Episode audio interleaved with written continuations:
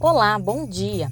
Aqui é Carla Delara e este é o devocional da família Ibai, a Igreja Batista Avenida dos Estados, em Curitiba, Paraná.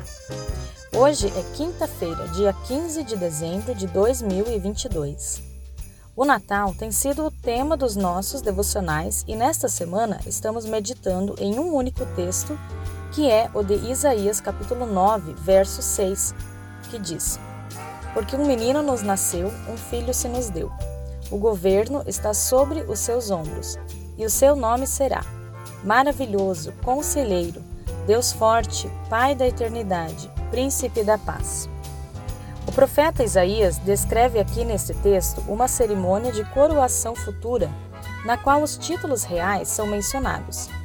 Esses títulos são descrição profética do reino espiritual que será iniciado por Jesus Cristo o Rei dos Reis. Cada um deles revela aspectos do caráter, da vocação e da missão de Jesus. O título que iremos destacar hoje em nossa meditação é Pai da Eternidade.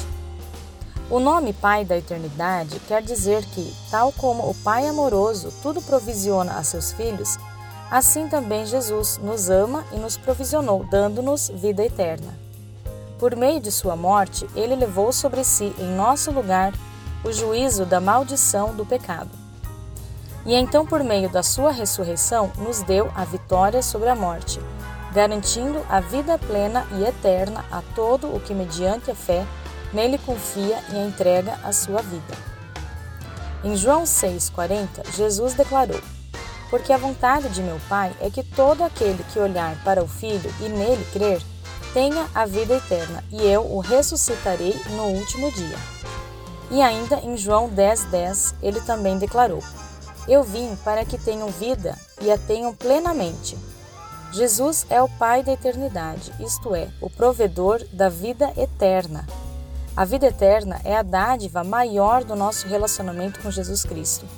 Esta vida está ao alcance de todo aquele que crê e confia, entregando sua vida ao governo do menino Jesus, o Rei dos Reis. Que neste Natal o anseio por uma vida mais feliz nos leve ao encontro de Jesus. Em sua vida, morte e ressurreição, encontramos o verdadeiro sentido do Natal. Jesus é a fonte da vida plena e abundante. Nele encontramos o sentido da nossa vida e existência. Fico por aqui e desejo a você que nesta quinta-feira sua vida seja abençoada ricamente por Deus.